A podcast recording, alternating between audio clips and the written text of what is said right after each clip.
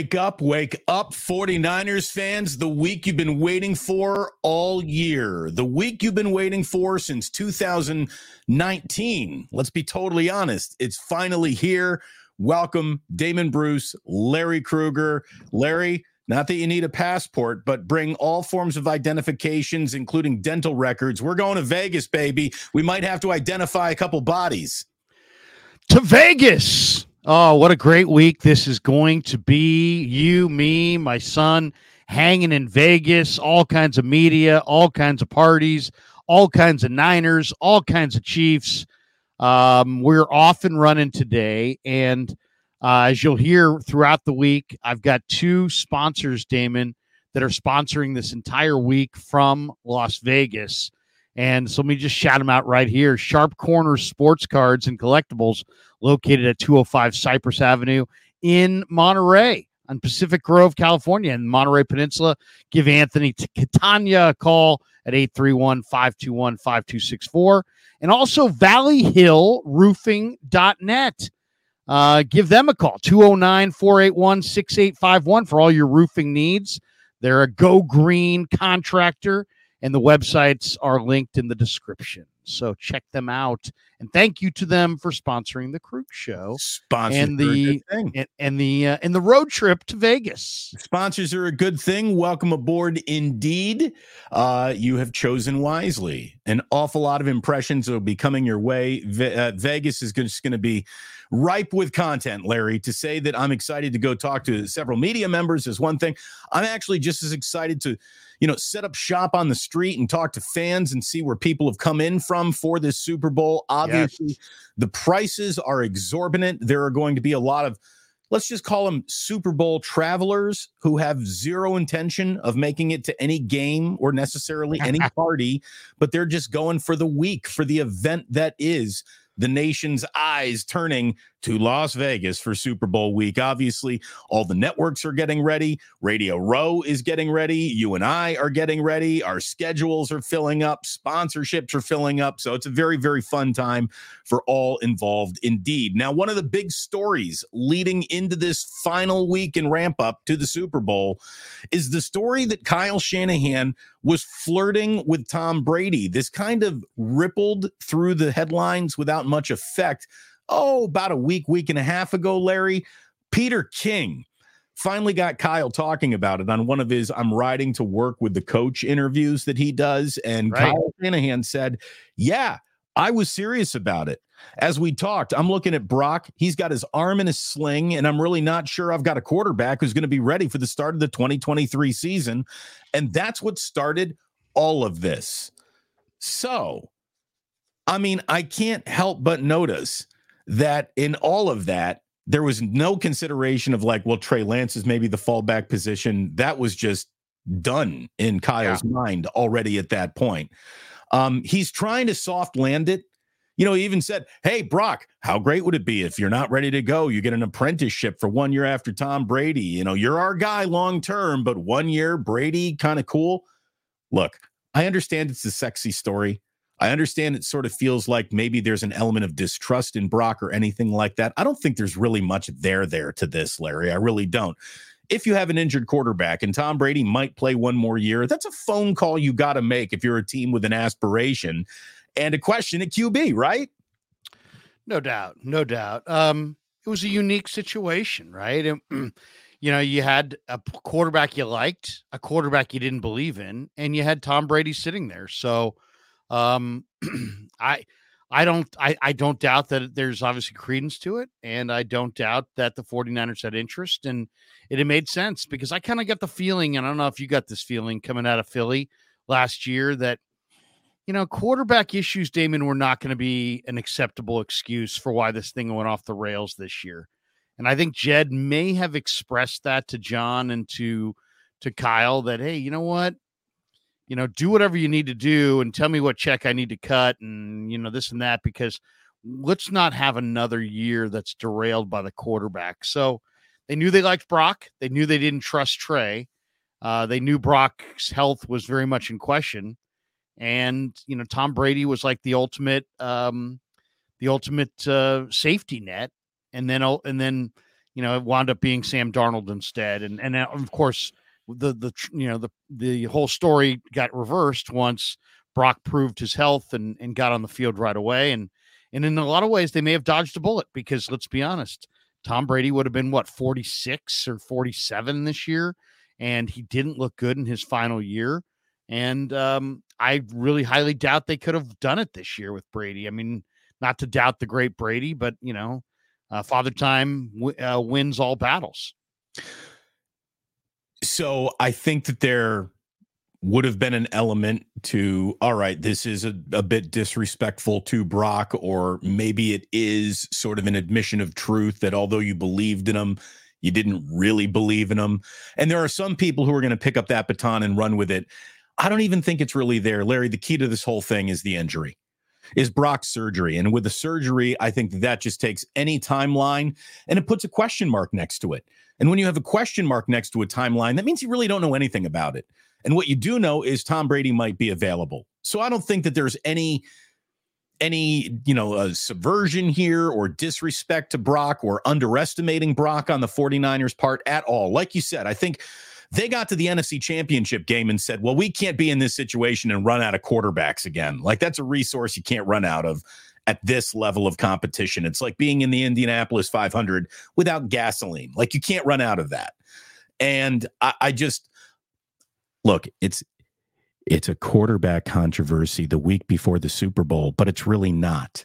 But that's how it's being picked up and sold. And I saw that Pro Football Talk tried to make a big deal, like a ooh, ooh, someone in the media was finally brave enough to ask Kyle about this, and Kyle wanted to talk about it, and finally clear the air. Like, come on, it's not that big of a deal. It really isn't.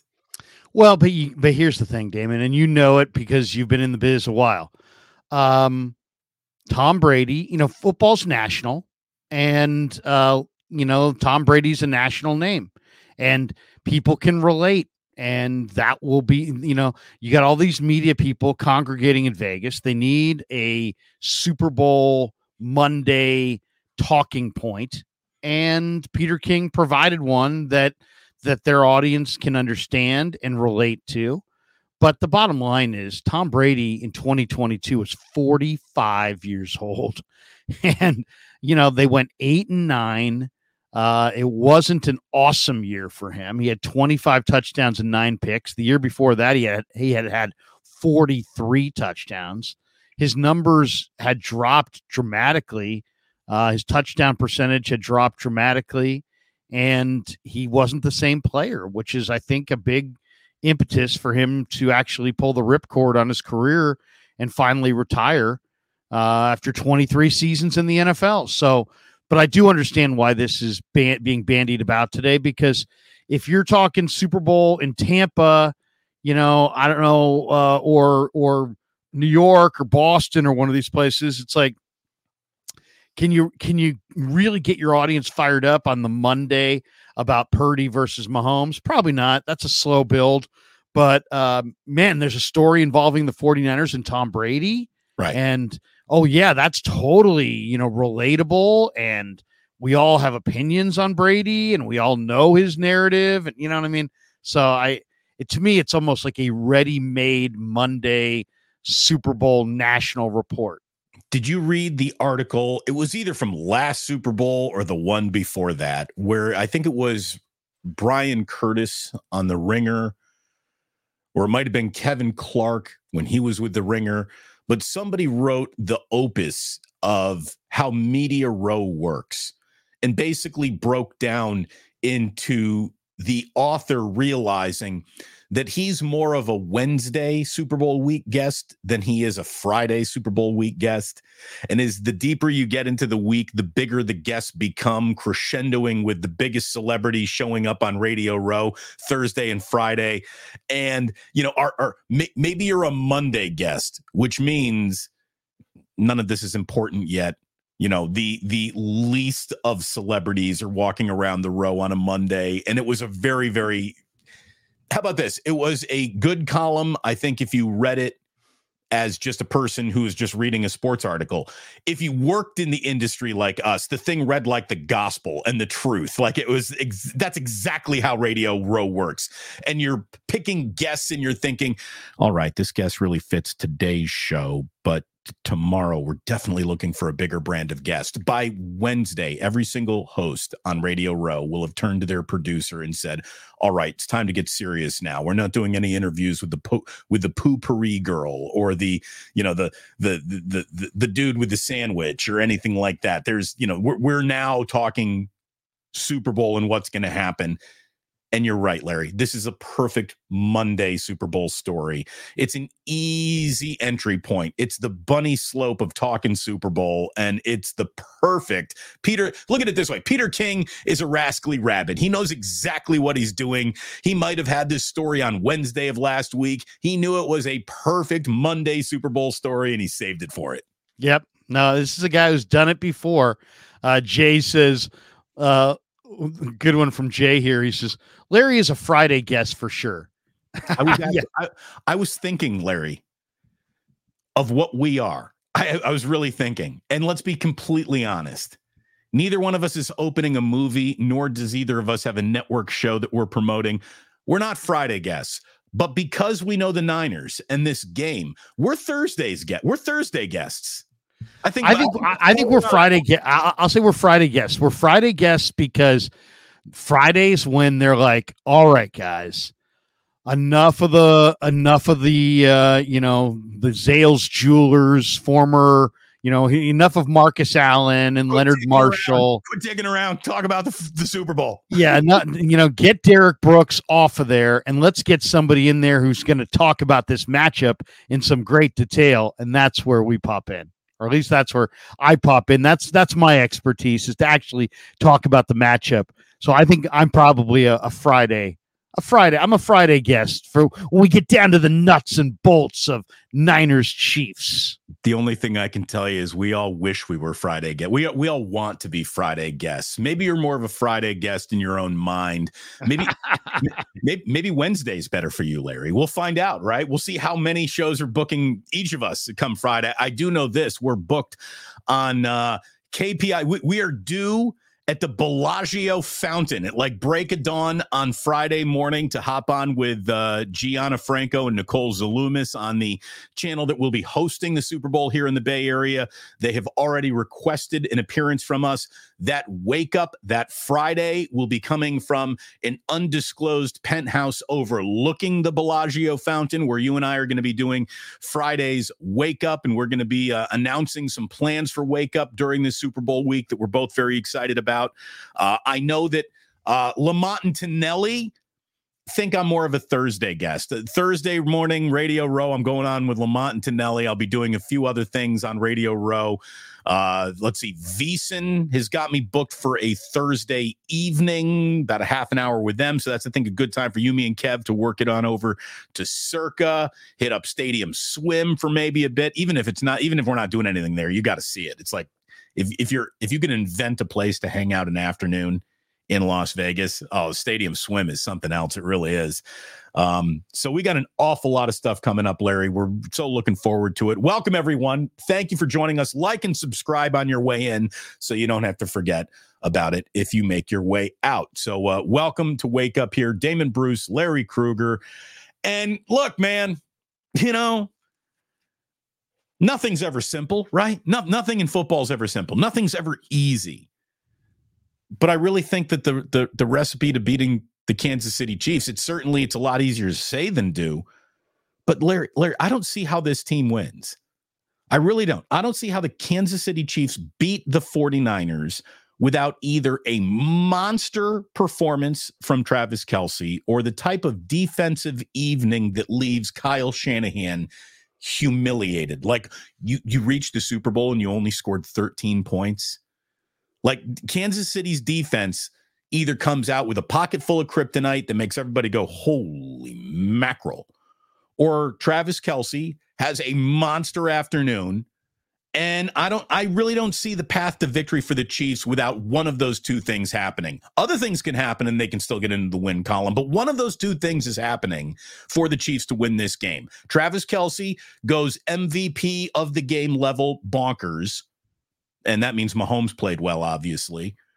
Or Kansas City's defense has a straight up nobody expected that. Steve Spagnuolo is a goddamn genius who deserves a bust in the Pro Football Hall of Fame someday as a defensive coordinator level defensive effort. That's how the Chiefs are going to win this game. I can think of about 30 different ways the 49ers might be able to win this game. I feel like the Chiefs got two paths basically. Well, you know, it's funny. I, I watched, um, I spent last night watching Chiefs Ravens. And you know, the one thing about it, Damon, is that Kansas City used to be, they have everything, right? They've got, you know, all kinds of different weapons, and they're, they, they came out with a very high percentage short passing game. Just little releases off the line of scrimmage to Kelce, little tosses in the flat to to Pacheco. No taking no chances giving um, Baltimore no chances to go after Mahomes. Very, very conservative. Um, and they also went big personnel against Buffalo, where they put three tight ends on the field and just pounded the run.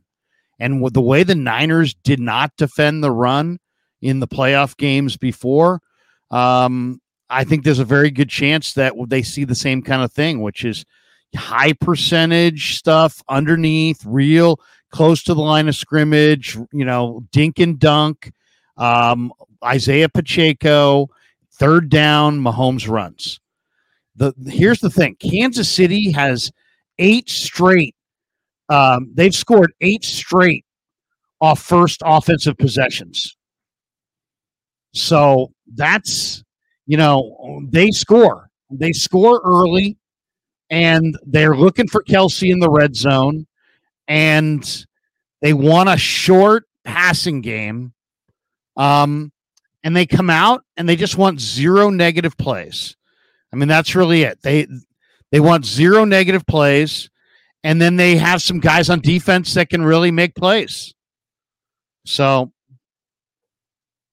it's a it's it's a um, you know it's a really, really good football team, and they're very conservative.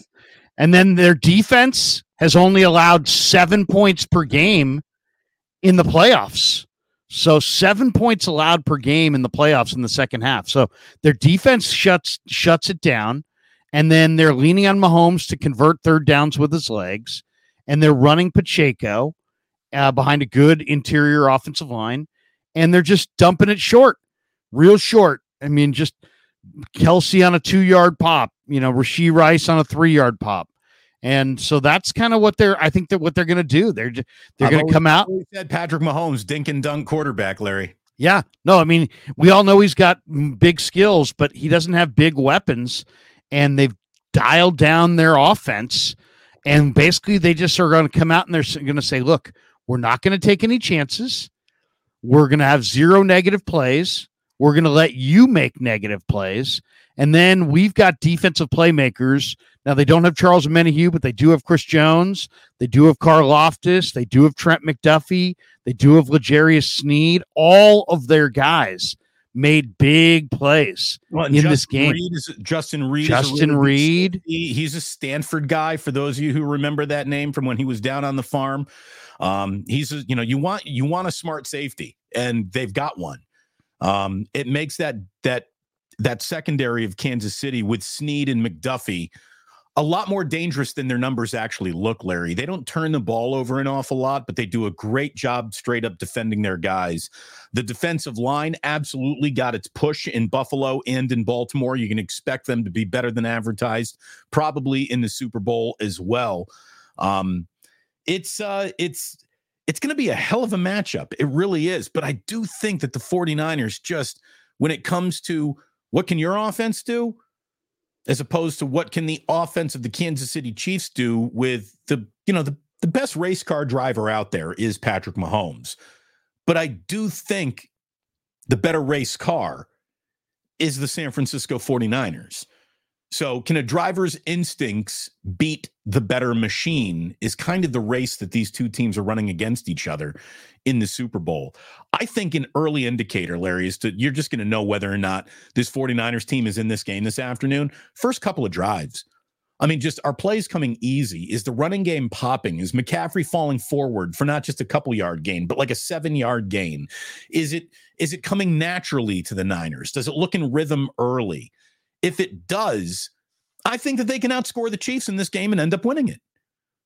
I, I, I agree. I do agree. I mean, I think the 49ers have to, um, you know, I mean, get a lead and, you know, play from a lead. I mean, that's the that's the big big one. I think is that don't play from behind against Kansas City. Get a lead. I think they need um, the ball first, Larry. I do. Get the I mean, they're not going to take it first. I mean, that there's no question about it. They they don't take it first. Uh, they they're going to defer to the second half. It's what Kyle does. He's what he's it's what he's comfortable with. I I kind of agree with you, but um, you know that's not typically what he does or what he's going to do. But you know what? I, it just Mahomes threw 14 interceptions this year, and if you go look at at Kansas City, um, you know they they they lost some games this year. They lost games when they fell behind. Uh, they lost games when they failed to score. Kansas City's 10 and 0 when they score 21 points or more, but they're oh they, they got zero wins all year when they failed to score 21. So if you can keep them down offensively um, and and make them turn it over a little bit, I mean, as I said, Mahomes struggled. He had, you know, their tackles really struggled. It's Donovan Smith against Chase Young. It's Nick Bosa against Jawaan Taylor. Jawaan Taylor led the NFL this year with 20 uh, penalties, seven more than any other player. I think there's a very good chance that that um, both the Niner defensive ends win and put pressure on Mahomes. It's weird though. You know, Jawaan Taylor isn't a bad player. He's just a player with a lot of penalties. He's not bad, Larry. No, He's not. He just is a penalty laden player. I mean, but he's not bad at it. It's really weird. So that's a matchup that Nick Bosa, if he wins and takes advantage of, and he's getting home to Patrick Mahomes. Look, if the 49ers defense is getting home on Patrick Mahomes, if at any point in time you're talking to your friends during the Super Bowl, like, man, Mahomes got no time today. He's just so uncomfortable back there things are going incredibly well for the San Francisco 49ers. It's hard to put pressure on Mahomes or even get home on him in a playoff game. So if his tackles were that bad, we would know it, you know? Yeah, no, I mean, well, they're, they're you know, this has been the weakness for them this year. Um, you know, but they they also sacked the quarterback. I think they've got the third, second or third most sacks in the league. So you don't want to fall behind. You know, I mean, you don't want to get into a situation where Chris Jones is just dominating you. Um, and that's that's a tough one because Jones has been really, really good. So they just have to figure out a way to get off to a better start. Kansas City's not a perfect football team. They're really not. I mean, if you if you look at their numbers, Damon, they're not a perfect football team this year. This is not a vintage Chiefs offense. Um, Mahomes has been pretty ordinary, but he's been really good in the playoffs. And if you watch the way Reid's calling it, um, you know, they're they're uh, they're very very conservative. They're they they're not to Here's the thing: they're coming out in this mode of we've been here before. We're not nervous. We have a quarterback who's not nervous, but we're not going to take any chances at all. We're going to throw it short. You're not going to get turnovers. You're not going to get sacks. We're going to get to third down. We're going to run Mahomes or Pacheco. We're going to stay on the field. We're going to score first and then we're going to play really, really good defense. I mean, they shut out Baltimore on their home field in the second half of that game for the most part. I mean, I think Baltimore got a field goal. Um, but but then when you look at Kansas City, they're 15th in points per game. They score 21.8 points per game, where the Niners are third in the NFL. The Niners score almost 29 a game. So, and then the other thing that jumps out is the Chiefs are 17th against the run. So they've given up 113 yards on the ground. To me, it's a you got the best running back in football, and the Chiefs' pass D is number four. Their total D is number two, but their run D is number 17. Run the freaking ball at them. And then the other key is somehow, if you can get a lead, Then you got a shot at uh, at uh, Mahomes taking more chances, and if he takes more chances, the odds are he'll turn it over. The Niners are fifth in the NFL at plus ten in turnovers. The Chiefs are twenty eighth in the NFL at minus eleven in turnover differential, which is I think a big part of why Reid is kind of running the plan that he's running right now. Is that he knows that his team can turn it over especially if they fall behind. So he's being real, real conservative at the beginning of games. I think that there's a little bit of that element of doubt in there, like you're talking about. I also think he's a smart coach who knows I got the right defense to win this football game. And when you got a defense that wins football games, I think you're just smart coaches are are predisposed to taking fewer chances, even if Patrick Mahomes is the guy taking that chance for you. You just you get more conservative when you have a defense to lean on. And like you said, it's it's kind of a pedestrian Chiefs offense that shows up in the Super Bowl with the best defense the Kansas City Chiefs have had in the Andy Reid era, without a doubt. And they have been even better in the postseason than they were in the regular season. The Chiefs defense gave up 17.3 points per game in the regular season and in the postseason, where they played three games already, only 13.7 points per game given up by the Kansas City defense. Miami was held to seven. Buffalo got off with 24, but Baltimore was held to just 10 points at home in the AFC championship game. So it's a really good defense and getting conservative and letting the defense sort of dictate the afternoon and not putting them in any sort of bad position is is the way that the Kansas City Chiefs have reached the Super Bowl. It's a formula that's been less razzle dazzle for them than in the past, but has certainly worked to great effect. Now, what you don't want to have happen is for Patrick Mahomes to look at the 49ers jerseys and just think, hot supper. And the last time Patrick Mahomes played the 49ers, he basically he destroyed them. Mahomes torched the Niners the last time that they met, throwing for 423 yards and three touchdowns in a 44 23 win in Santa Clara. His plus 0.701 EPA expected points added was the single highest EPA allowed to any quarterback that the 49ers faced over the last three seasons. So Patrick Mahomes, he sees 49ers jerseys and he's like, yeah, I like this. I mean, he just he plays really, really well against the 49ers. And, you know, is that independent of the talent around him? No, it never is. But some guys, again, they see that jersey, they play better. It's just how it goes. And that's how the Niners do sort of trigger Mahomes. So then I expect Mahomes to play well. Now it's does Travis Kelce have a monster game? Or does that Kansas City defense really, you know, bare its teeth and the 49ers are having trouble scratching together more than 17 points in this game? Um, By the way, in that game against the Niners, uh-huh. Niners ran 72 plays. Chiefs ran 58. Chiefs, though, had 529 yards. They went for 9.1 yards per play. I mean, they were totally dominant in that game. 49ers um, had three turnovers. Kansas City had two. So Kansas City was plus one in that in that game turnover wise. But yeah, Chiefs ran it over five yards of carry in that game. Um, Niners had 10 penalties. And if you go back to the Chiefs Ravens game last week, man, you know what? I mean, Ravens had their chances, but, you know, Lamar was a little inaccurate. And then the Ravens had some really costly penalties. And if you, you know, if you beat yourself with penalties, it's hard to beat Kansas City because they're going to come out and they're going to play a pretty clean game. You know, they're not going to have a bunch of a bunch of penalties and shoot themselves in the foot. I mean, you you if you beat Kansas City, you will beat Kansas City. You will not just um, you know, you you will not they will not come into the game and be like, "Ah, oh, you know what? The moment was too big. Uh, we beat ourselves." No. Right. They're not handing it to you like Dan Campbell and the Lions kind of handed it to you. Yeah, they're not going to beat themselves. I mean, Mahomes in this in this game against Baltimore, 30 of 39. He only threw one touchdown, but he had no picks and they only had two sacks. I mean, if there was one thing that really stood out in the game, you know, I mean, uh, Pacheco didn't do anything great. He ran for 2.8 a carry, but they didn't fumble. They didn't have a lot of negative yardage plays. They didn't fall behind the sticks. Um, and then you know what? Also, and the one reason I do feel good about the Niners being able to beat Kansas City, Travis Kelce is a huge part of what they do. And it used to be that Tyreek and Juju Smith Schuster and all these other guys that you had to worry about. And then Kelce could just kind of fit in there.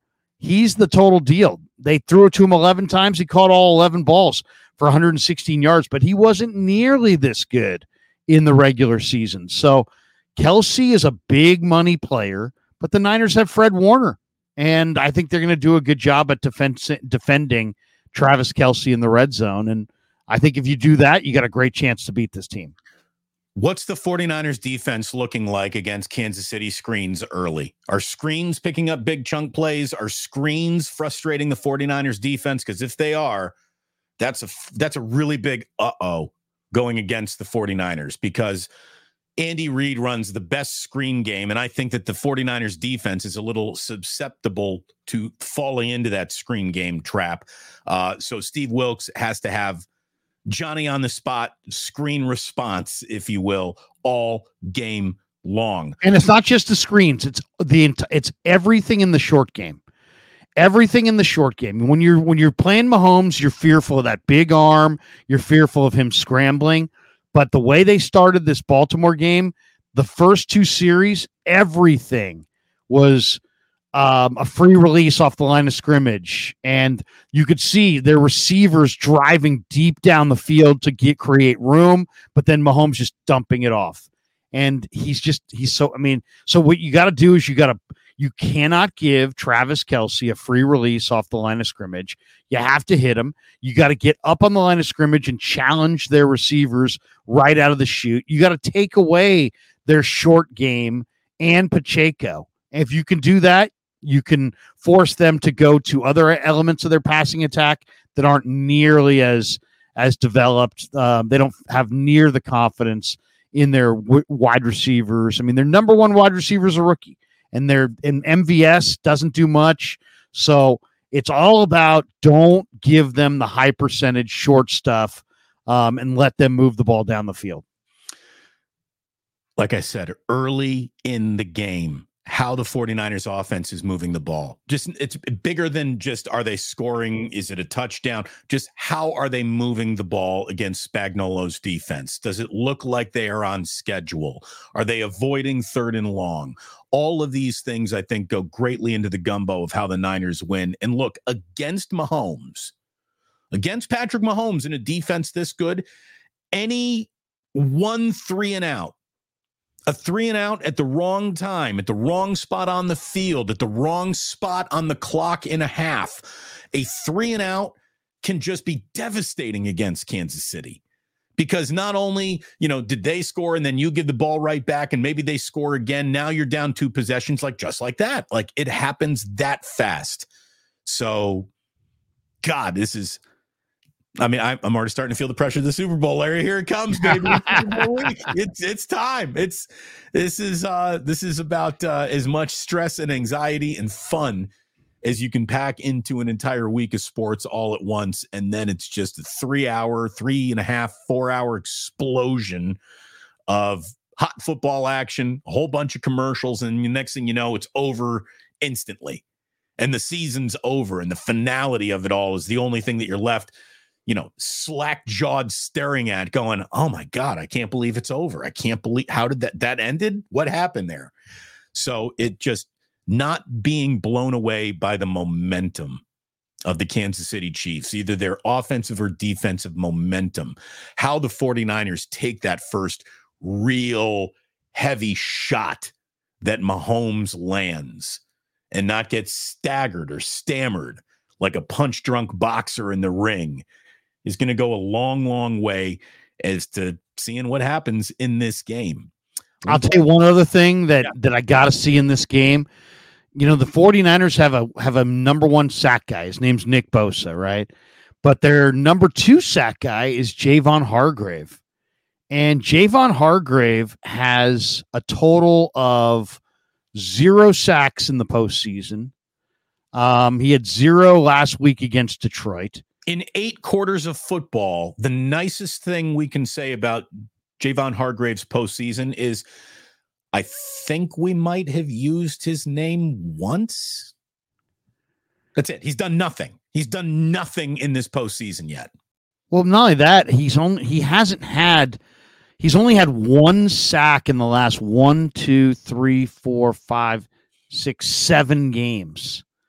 You know, that's that's half a season. He's had he's got seven on the year, uh, but he's only had one in the last you know in the last seven games. He's got to be a force inside. He's got to. They gave this cat forty million bucks. He's got to show up. I mean, he's got to show up. This was their big free agent signing. He cannot get shut out. He's got to be better against the run. He's got to get some heat on the quarterback. He's got to make some of that some of that cash right here, right now. I mean, this is it. The, the, Mahomes, or excuse me, Nick Bosa may not be delivering the sack total that you want to see in the box score, but you still see Nick Bosa in the football game. Like there he is behind the line of scrimmage. There he is doing his level best to disturb that play behind the line of scrimmage. There he is moving the pocket. There's Nick Bosa picking up a, a, a holding call. Like you still see and feel Nick Bosa in these games, even though he hasn't been getting home. You haven't seen or felt Hargrave at all this postseason. He has not been a part of it. But for a play to the positive and then the negative play that everyone is so thoroughly highlighted about Chase Young dogging it on the Gibbs 15 yard touchdown run for the Detroit Lions, we haven't seen or really used his name much at all. So, yeah, there is a huge defensive line let's finally show up to a football game that you guys are playing an element here. But you know, Steve Wilks's defense really is. It's built from that back to the front. And maybe that's been a little bit of the odd relationship that Steve Wilks has had with his own defense. He's a back to the front defensive coordinator where the 49ers are built more front to back as a defense with the strength of the that offensive line. I saw this, Larry. I was kind of surprised by this because you and I both think Talanoa Hufanga is really good. Um, and you and I also both think that Ji'Ayir Brown is a pretty decent replacement, all things considered, right? Um, yeah. You know, Logan Ryan less so. Well, how about this? Since Talanoa Hufanga got hurt back in week 12, San Francisco's defensive ranks 23rd in EPA, expected points added. And that doesn't even include the throwaway game for everyone that was week 18. Um, they're 20th on dropbacks after ranking no worse than fifth over the first 14 uh, over, over the first 11 weeks. Four of the last five Niners opponents have generated a positive EPA after only four of the first 14 opponents had a positive number. So Talanoa Hufanga's absence is something that I think we've tried to dismiss or say it's been addressed by Ji'Ayir Brown, maybe the Logan Ryan signing, although that's looked less and less like it's been helpful. Um, Talanoa Hufanga's absence has really hurt this defense. I think it's time that we admit it. Well, there's no question. I mean, he's a super smart guy. Um, you know, I, I do think Ji'Ayir Brown's more physical in the run game uh, than than Talanoa, but Talanoa was really great at at reading. You know, he's he's like a coach on the field. He he he's one of the smartest football players on their defense. So, you know, he was around the ball a lot. He made big plays. Um, he you know he's not a fast guy, but man, he's so heady. He was always flowing in the right direction. He was great at attacking the mesh point when teams were in obvious run formations and run downs he would trust his eyes and just go and attack that mesh point and create negative plays. So yeah, I mean, Hufanga is, you know, to miss him is significant. Absolutely. Way, you know what, Larry? I'm going to do. Uh, sometimes Ray would be talking, and I'm like, Ray, you're going to have to explain that to the audience. No one knows that vocabulary word except me. And sometimes I didn't even know it. So I would say that for him to explain it so I understood it too. When you say mesh point, Larry, I know that there's someone out there saying, "What do you mean mesh point?" I know well, what just, you mean, but tell tell the people what you mean. Yeah, I mean just the the, the point at the when the quarterback and the running back come together to hand off the ball. that is the mesh point. And sometimes it's a handoff and sometimes it's a play action fake, right? But when the quarterback is putting the ball in the gut of the running back, whether the running back's keeping it or the quarterback's keeping it, that is the mesh point. And so, so um, Hufanga at his best is one of the most unbelievable players in the league at just, at just, you know what? I don't know if that's going to be a run or a pass but if I can get to the mesh point as it's happening, I can interrupt the whole thing, and it doesn't matter what they're going to do. Doesn't matter if they're planning on passing it um, or running it. I'm right there. I'm attacking it.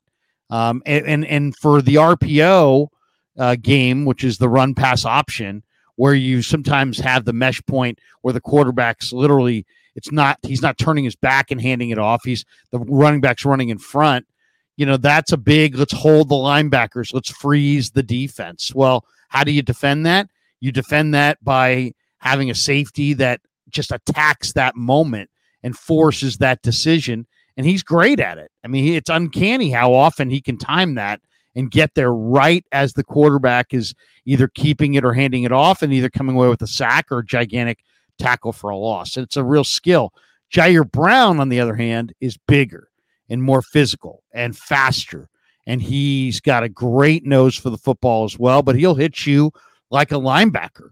Um, so they they have different skills and weaknesses. Hufanga's a little bit more trustworthy. Brown's a little bit more of a of a hitter force, you know, player against the run.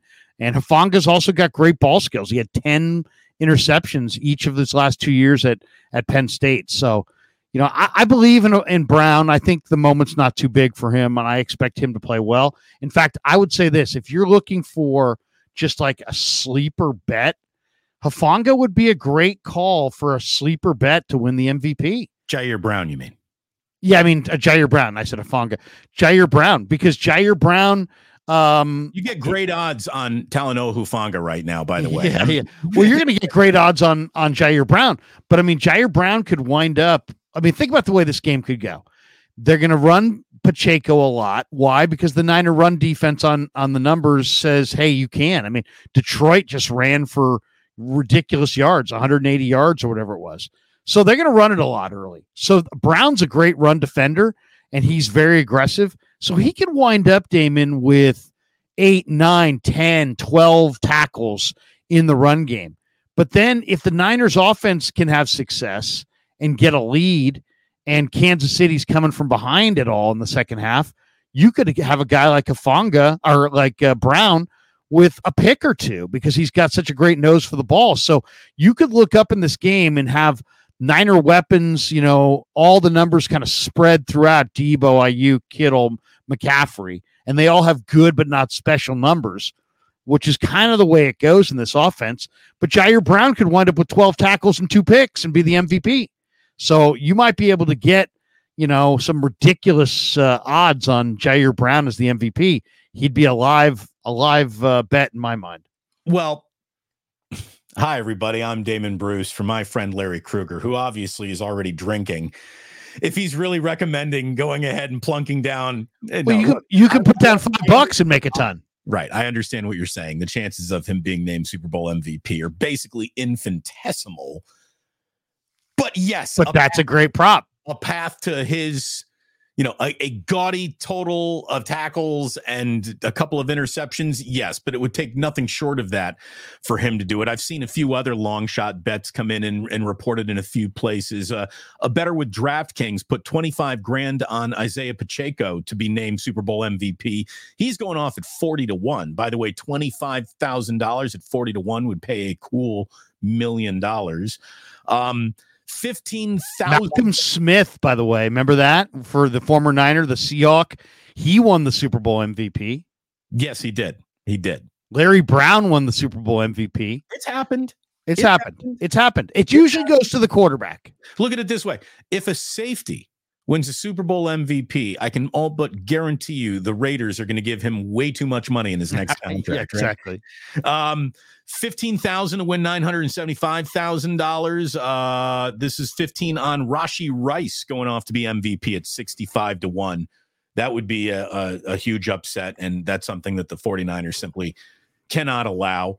Um, we've been talking, and by the way, welcome to Wake Up here. Damon Bruce, Larry Krueger, Hit like, hit subscribe, all those good things. Memberships are indeed available on both channels. And not that we're wedding DJs, but we do take requests. It was asked of me, Larry, if we could do a starred chat somewhere around the halfway point. Don't just send save them all to the end because people, you know, it's a Monday morning. They got to go about their business. And if they are giving us some of their business with a starred super chat, let's get into that. We will in just a second here before we get back to it. And I want to, so let's go through the super chats. And then I want to talk about since we basically spent the first hour in like what could go wrong, Chiefs defense, little anxiety mode.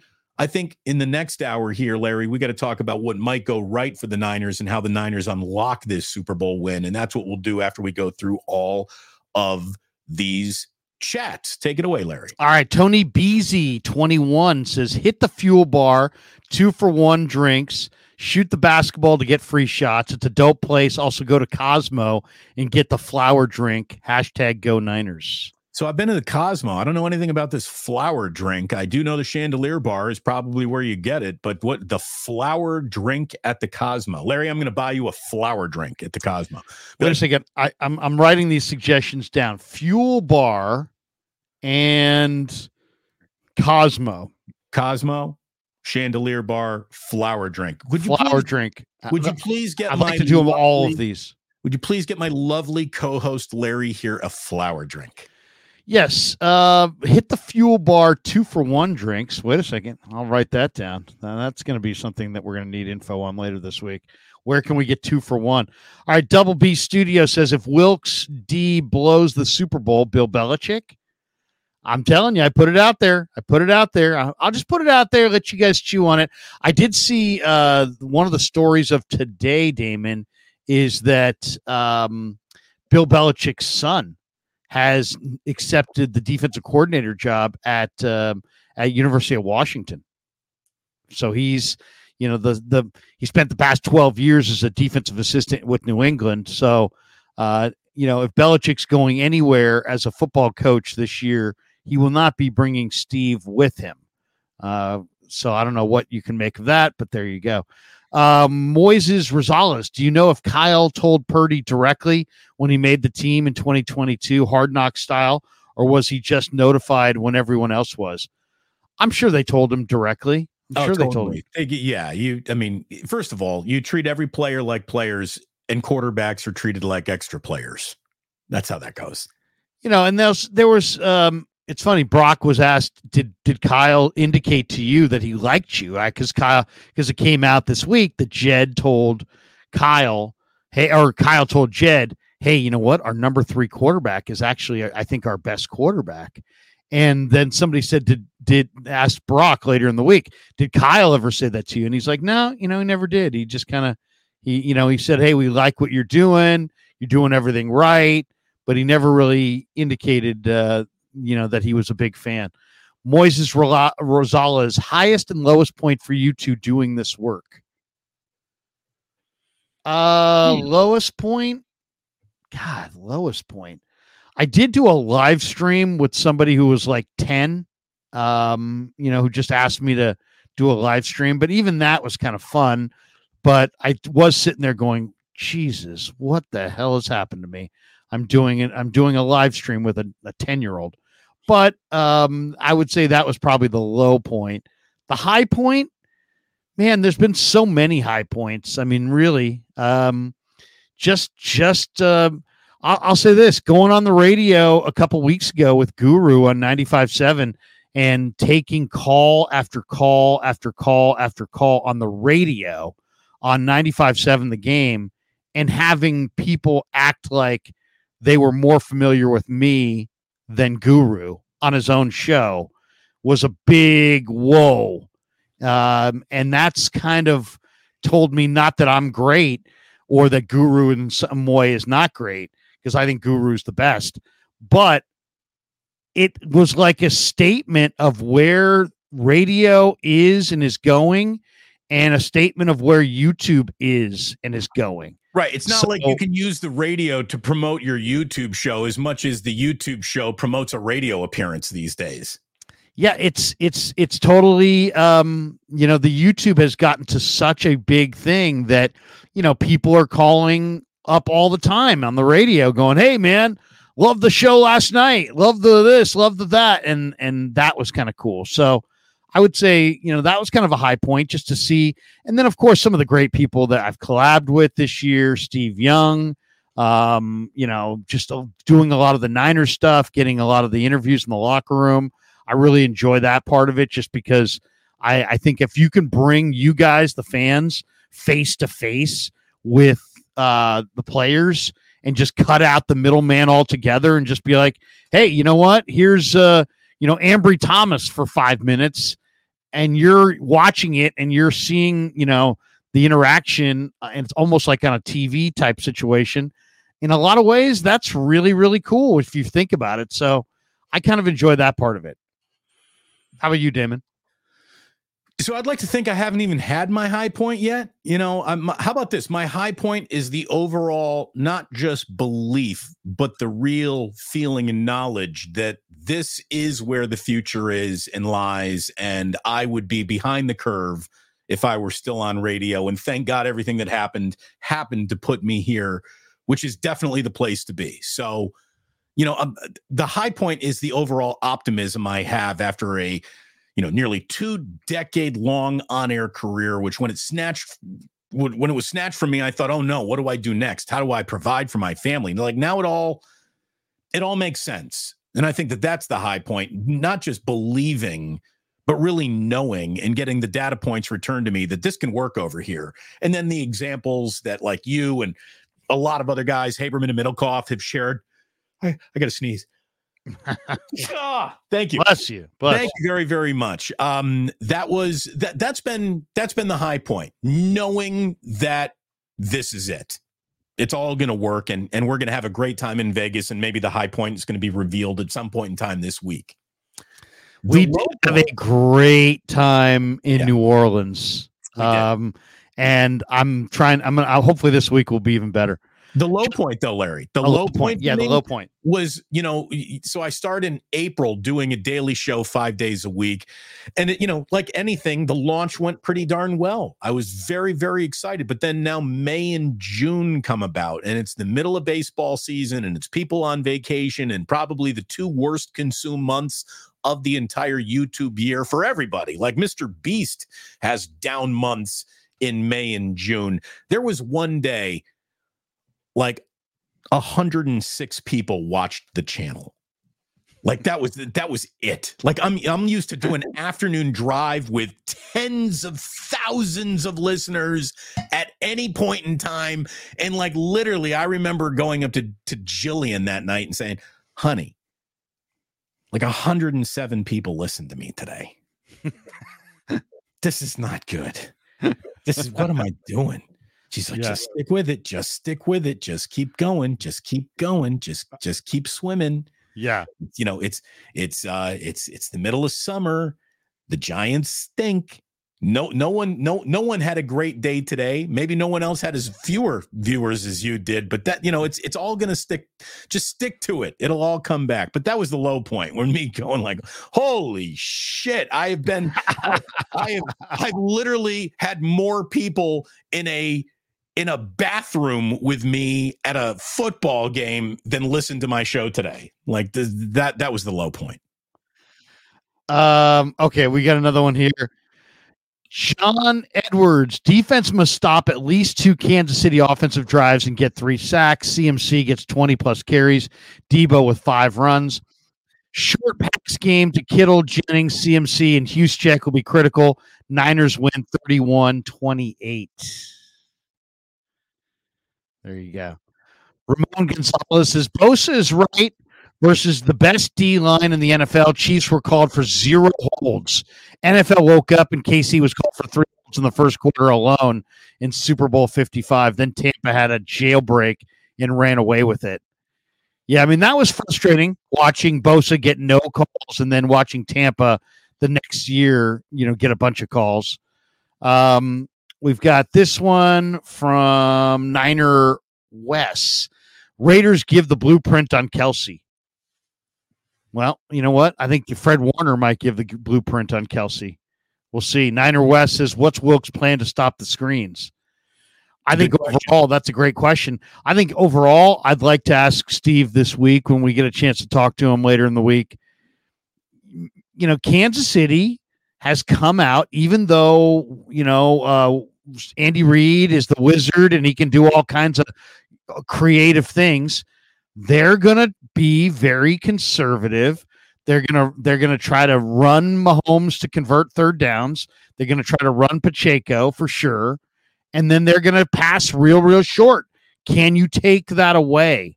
Um, can you get aggressive and challenge them up on the line of scrimmage?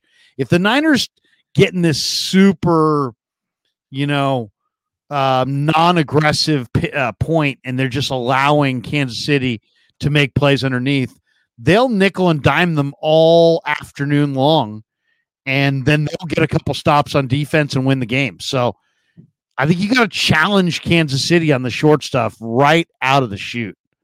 By the way, before you move on, Larry, there's a, a gentleman here named Peter Letterer who says, This show is keeping me upbeat in my hospital bed. Don't underestimate your value. Bang Bang Niner game, 31 to 24. Well, Peter, don't know why you're in the hospital, but we hope you it all goes well for you there and you get out soon. Thank you very much. And we're glad that we can be with you this morning. Thank you for being with us. Yeah, no question about it. Um, this one from Tyler Wise guy. The Niners should run CMC and Deebo because the Chiefs' run defense is horrible. Run the ball, play solid defense. The Niners have the better team and the better offense. Score 30 and you beat them. Yeah, there's no question.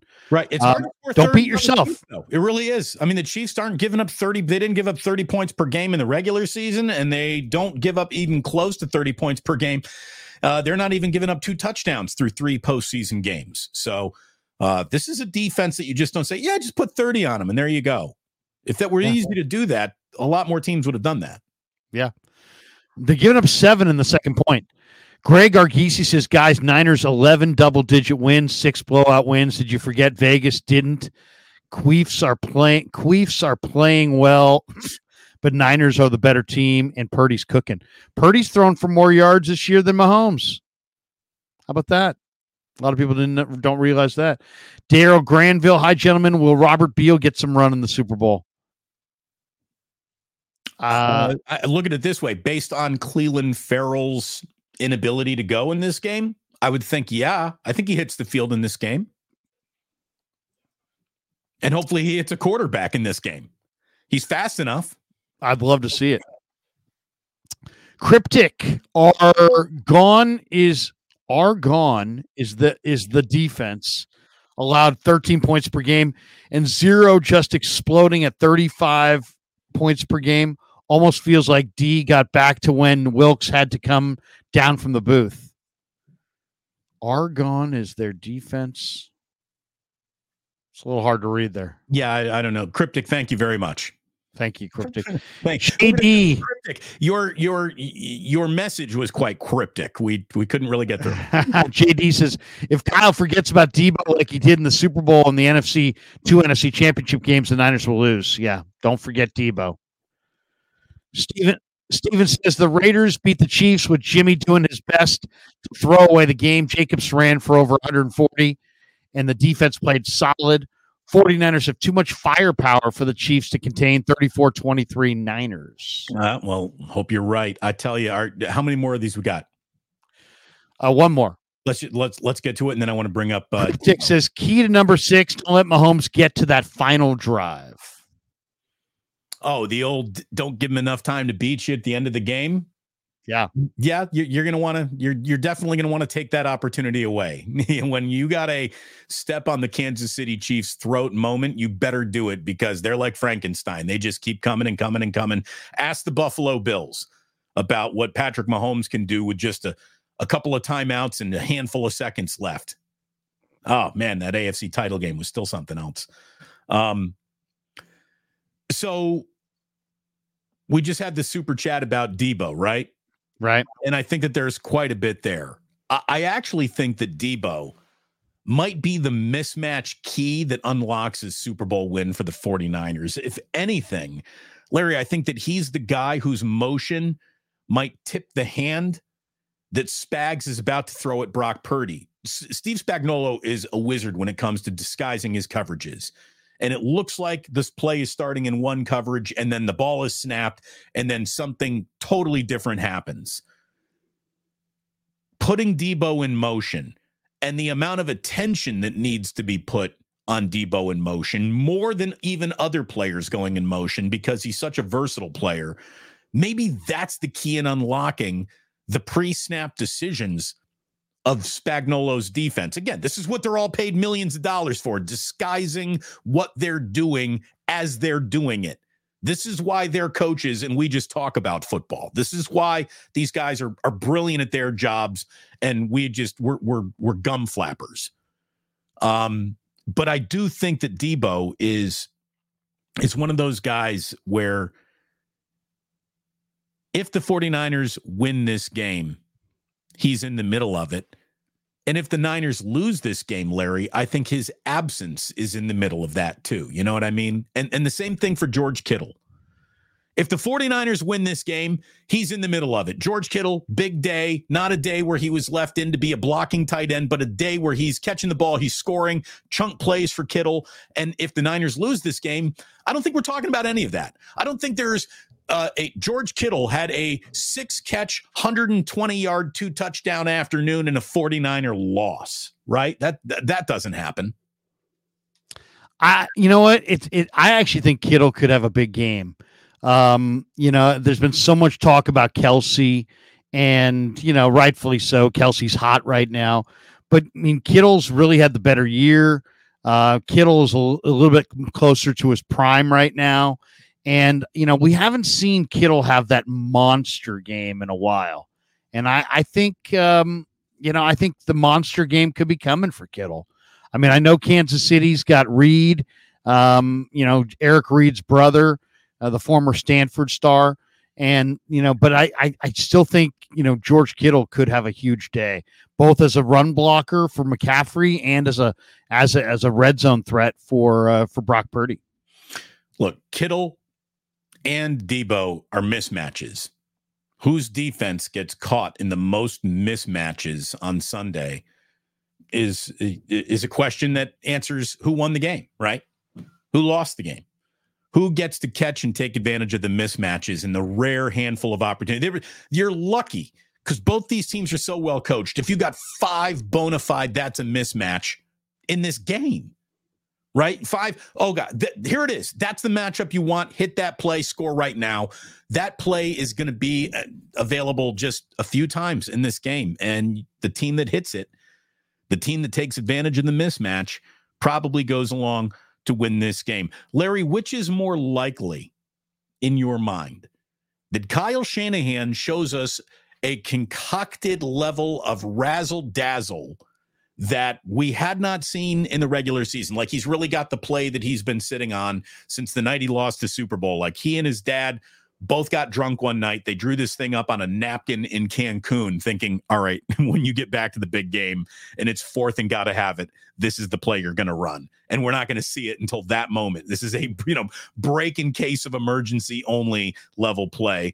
Or which is more likely? That razzle dazzle, holy shit, Kyle Shanahan's a genius play, or just 35 45 touches for Christian McCaffrey? Very much the exact same game plan you saw all year. Will Kyle dive deeper into his tendencies or try to catch Kansas City off guard with something they're not expecting? Well, I, I, mean, Kyle always does, right? Um, you know, the Niners are number one in the NFL in explosive pass rate.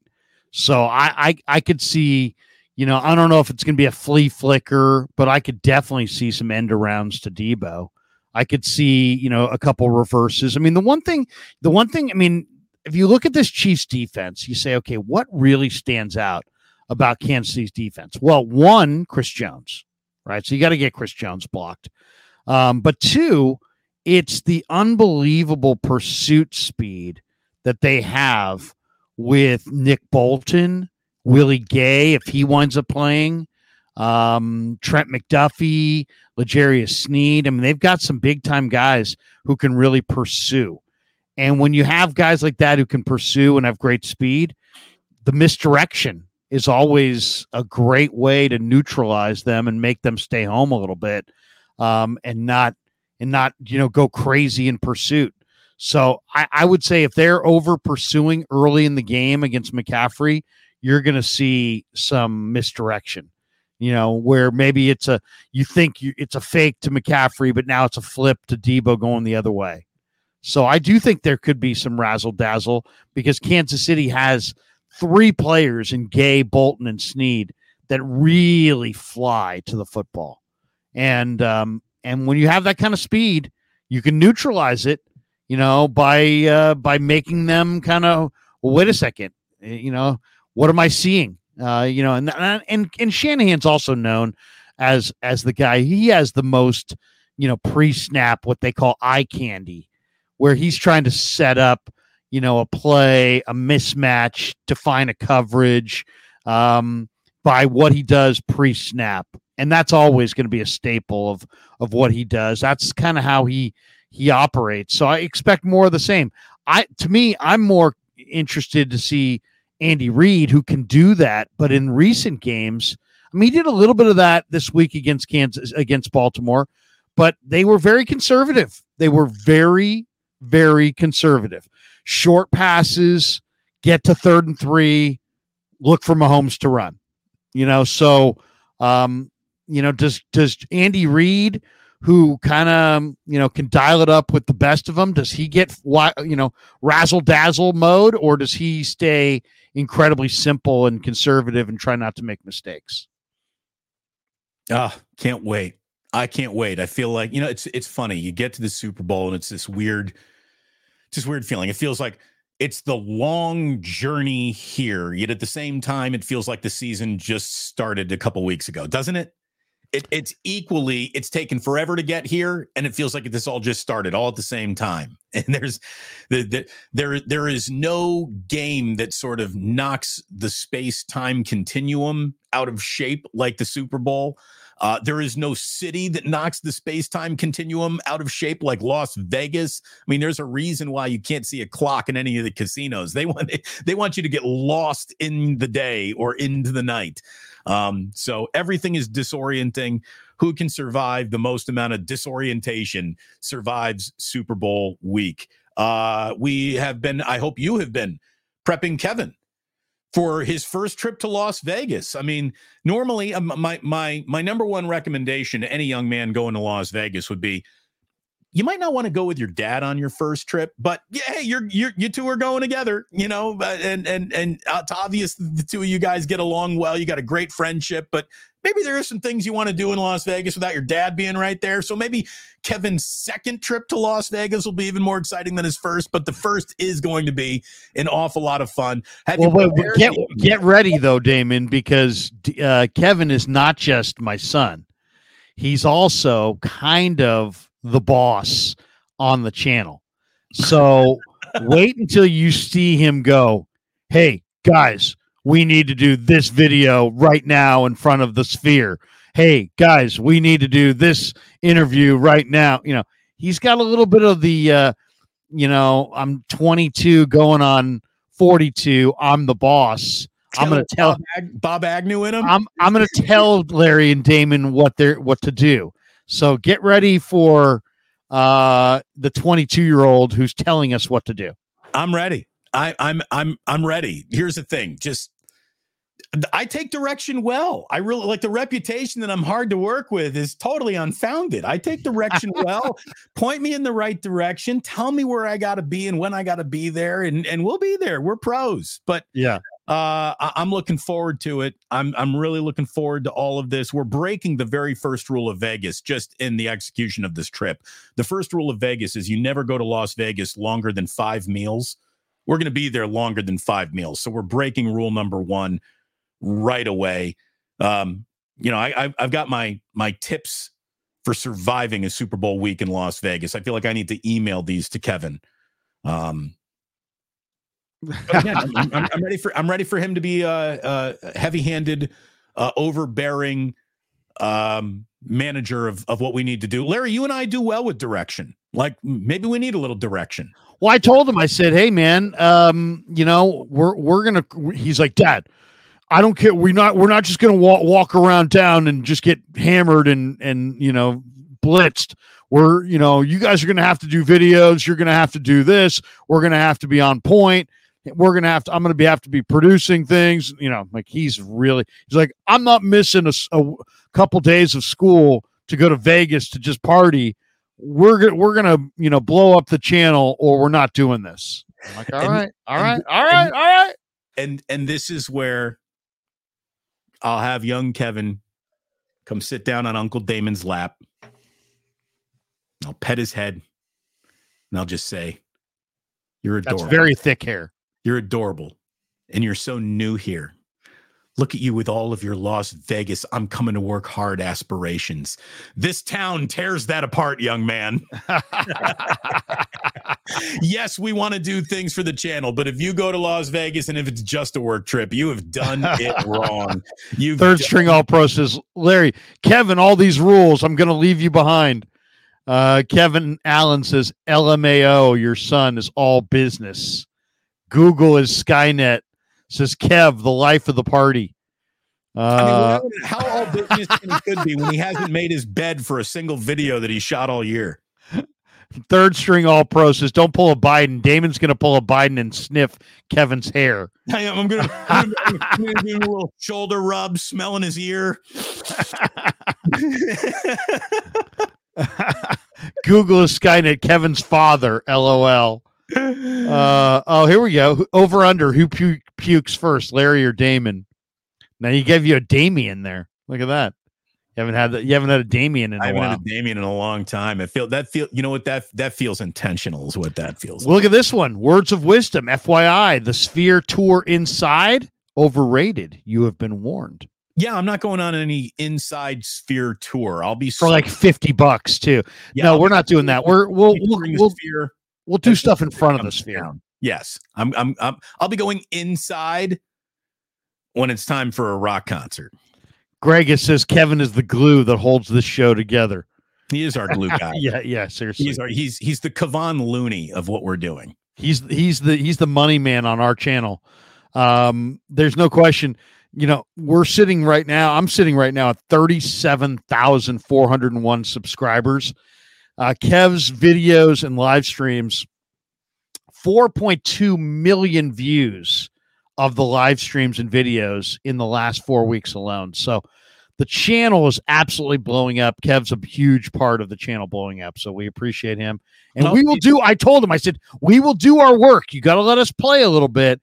Well, we will do our work and we're motivated. Uh, we'll, we can do both.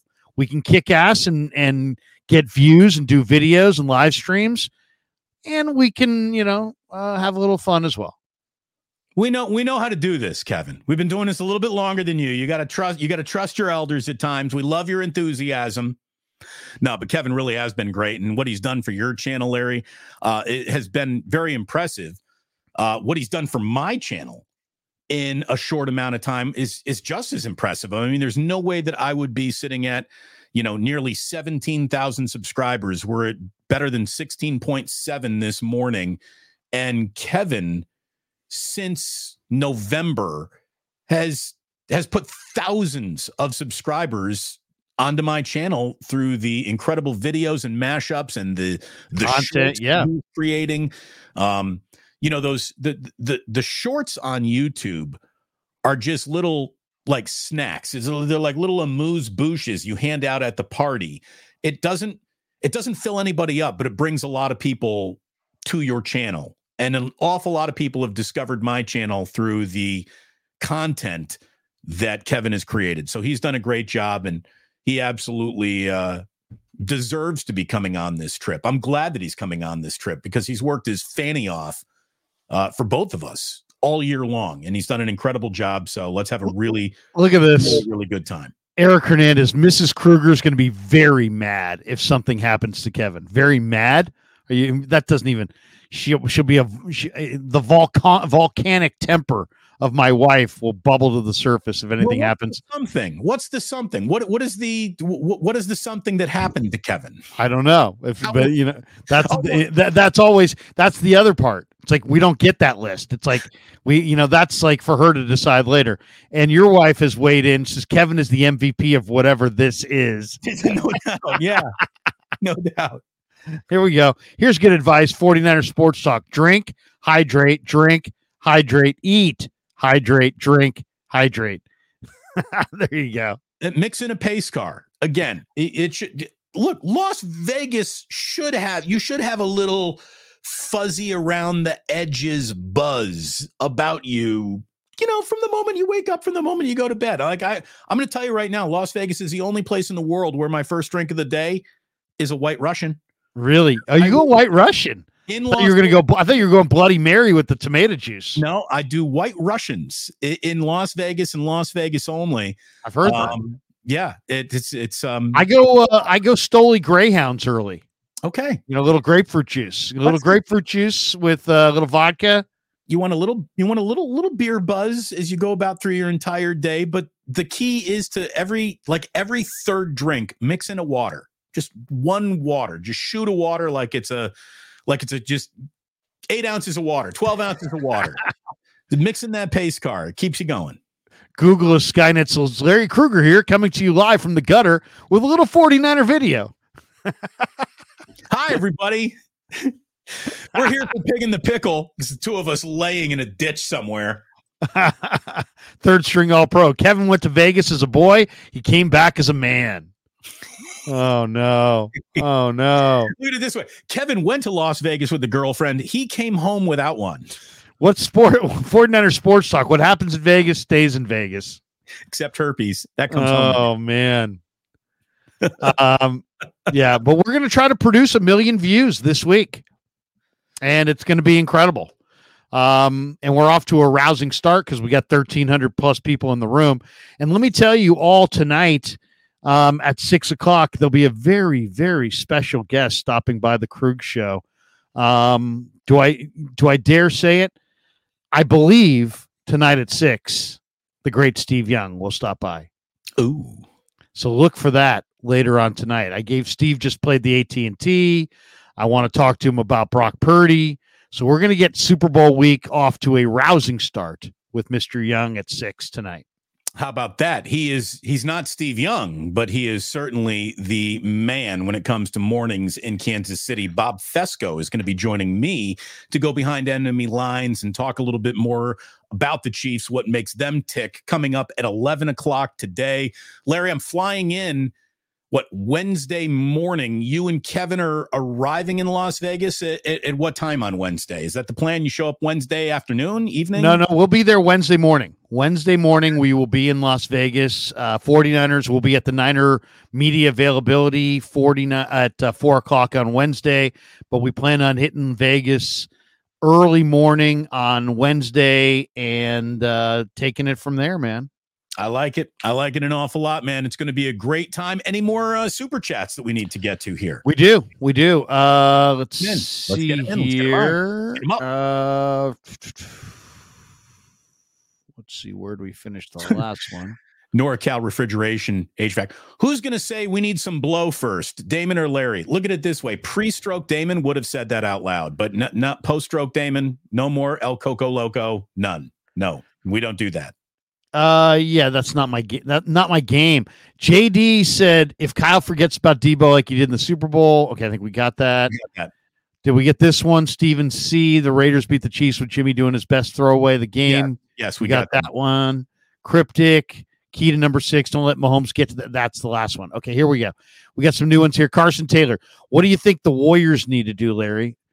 Um, Not piss away Steph Curry sixty point efforts. yeah, I mean, I would say trade CP uh CP3, um, Chris Paul, and I would trade Klay Thompson, but uh, that's just me. Um, I would definitely try to make a move or two before the deadline, shake By it the up a little bit. It's, it's going to be hard to trade Klay for anything. I look. I, we've been denying what we. No one's been wanting to say this, right? But somebody might give you somebody who's equally unimpressive that you might think is got something more. I mean, who, what are you going to get for Klay? You're going to get an expensive player that has flaws that his team wants to get out from underneath the deal. I'll give you an example.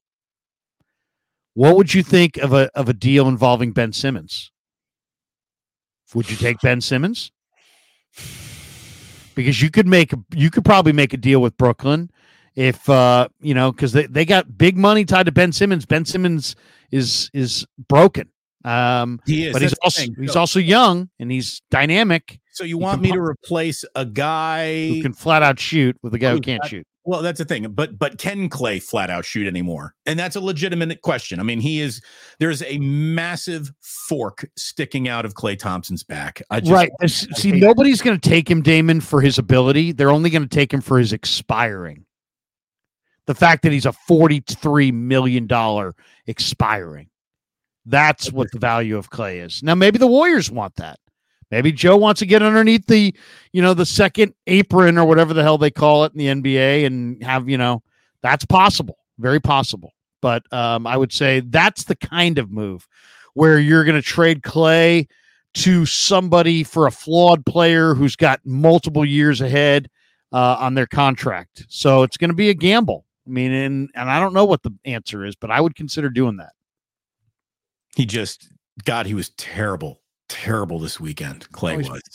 He he he. You know, his struggles are bringing the team down at this point. Right. Uh, Bomber seventy eight says, guys, what are your score predictions? Well, you know, it's it's funny. I'll I'll probably move it around as the week goes on, but I like the Niners to win this game. Um, the Chiefs, the the key number is twenty one points. They don't give up a lot of points um, period. When they score 21, they win. So that's really it. Kansas City, when they get to, they're 10 and 0 when they score 21. So I'll say the Niners win 31 20. So a win and a cover in an easy breezy afternoon. I mean, that's an 11 point win in a Super Bowl. That's an easy breezy afternoon. Well, it doesn't have to be, but I mean, you know what I'm saying. I think third. I think the Niners under under Purdy score 30 a game, and I think the Chiefs win all the time when they score 21 or more. So I'll give them 20, and I think the 49ers get the win 31 20. I think the 49ers get to win. I still got to think more about the prediction. You know, 31 28 is the number I hear coming in an awful lot. Uh, the Jake Moody game winning field goal. Oh my God, that would just be the exclamation point on the win if that were to happen. Um, favorites are 8 and 13 against the spread in the last 23 Super Bowls. The over is hit in 10 of 17 Super Bowls, with the total being under 50 points since 1990. This is the first Super Bowl since 2015 with an over under of less than 48 points. So every th- people think that this is going to be more of a defensive game than uh, th- th- watch watch offenses ex- watch offenses explode in a people think it might be a defensive football game. And if offenses are exploding 49ers offense should explode a little more. Remember this. Kansas City is 23rd in the NFL in giveaways They've given the ball away 23 times this year, and they ranked 23rd in the NFL in that category. They also led the NFL in the most drop passes. If you can force them to put the ball in the air and cover Kelce, I think you can get turnovers, and I think you can get drops, and I think you can beat them. If they can play the game they want to play, which is run the ball behind their three interior linemen with Pacheco, get to third and short, and run Mahomes beat you on a couple of pass plays and their defense. That's the way they want to win. But if you can get a lead on them, and the Niners haven't gotten a lead yet in this playoffs, if they can get a lead in these playoffs, put a little pressure on Mahomes uh, off the edges and make Mahomes throw it to Rashee Rice and MVS and more than he wants to throw it, um, I, I think 49ers can get the win. I really do. This? this is this is the bad omen. Here's what I don't like sharing with you. Teams like San Francisco have reached the Super Bowl without covering either playoff game en route to the Super Bowl are one in five straight up and against the spread in the Super Bowl since 2000. Only the 09 Saints over the Colts were the last team to be unimpressive en route to a Super Bowl and then win it. So, yeah, and they needed a trick play to steal a possession in that game. By the way, the Saints yeah. did. RG all, says all if our if our run D shows up, we win. It takes away play action and puts them behind the sticks. And Lawless Light says MVP pick. Uh, I'm going to go with Brock Purdy. Brock Purdy's 20 and 5 with the Niners. They're scoring 30 a game with Brock. He's a top five player when pressured, when not pressured, versus man, when blitzed, when not blitzed um, you know, in the fourth quarter, in the red zone, uh, in the pocket, on throws outside the numbers. Brock Purdy's had an incredible year. I'm going to say Brock Purdy.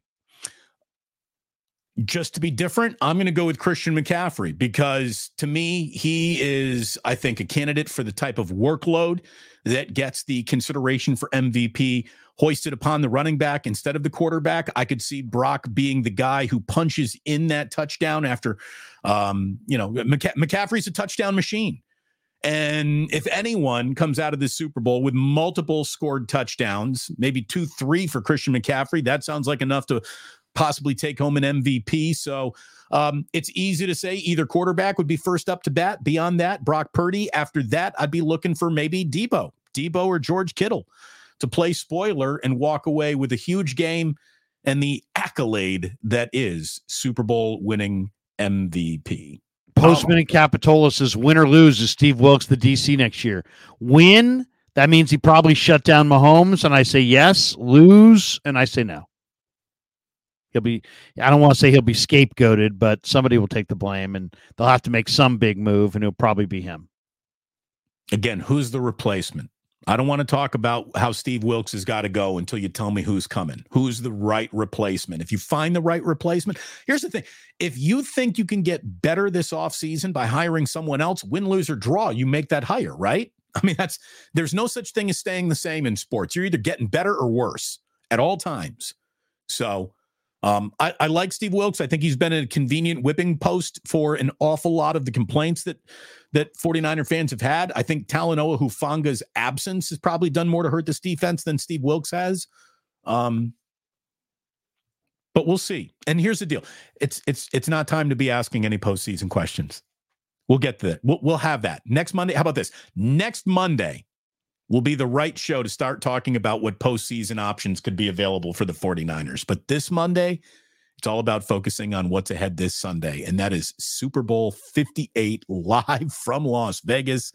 And Larry, I know you got to run. I know you got some TV. You know, you I do have to jet. I'm doing a TV hit with a good friend in Miami. You know, I'm here in Jacksonville with Travon Walker uh, and the boys. And I'm going to tell Coach that you said hi, Damon. I'm I'm going to go tell Pederson, hey man, Damon says go with a hat and get rid of the visor. You know, I'm going to tell him that. I'm going to tell he Damon will ask a tough question. You know, he asked me about Christmas dish side dishes once, and I I didn't want to answer. You know what I mean, Damon? Well, I tell you right now, Trent. Let's get our facts straight. That was a question about Thanksgiving, not the, not Christmas. So get your get your holidays correct if you're going to criticize my partner here, Damon, because Tommy wouldn't tolerate it, and certainly Tate wouldn't tolerate it, and we don't have any room in the Miata for your bullshit. So we're not going to do that. there, there, there, goes Trent. He's always talking holidays. And I should say this in, in, advance of me taking vacation now on February the 5th for the rest of the year. Merry Christmas, Happy Hanukkah, Happy Kwanzaa, uh, whatever it is that you celebrate. God bless you. For me, from Tate, from Tommy. Day. I might take this to January 15th. I don't know. All I got to say, I got one last thing to say is go Sharks. Go Sharks. We'll be back Friday with Wake Up from Las Vegas and a whole bunch of Damon and Larry coming to you either together or on our own channels. Uh, lean in this week. Watch as much as you can. Thank you for supporting everything we do. And it was great having you here today. Let's go get it. Let's go get a Super Bowl, Larry, and bring it back to the city. See what happens. You know, I told Jed we need that six Lombardi, and Jimmy and I, Coach and I, couldn't get it done against the damn Ravens. I said, let's run Frank Gore. Jimmy said, no, I'd rather hand it to LaMichael James. So, you know, once, eh, once again, when things go wrong, I never blame myself for drafting LaMichael James. I blame Coach for using LaMichael James.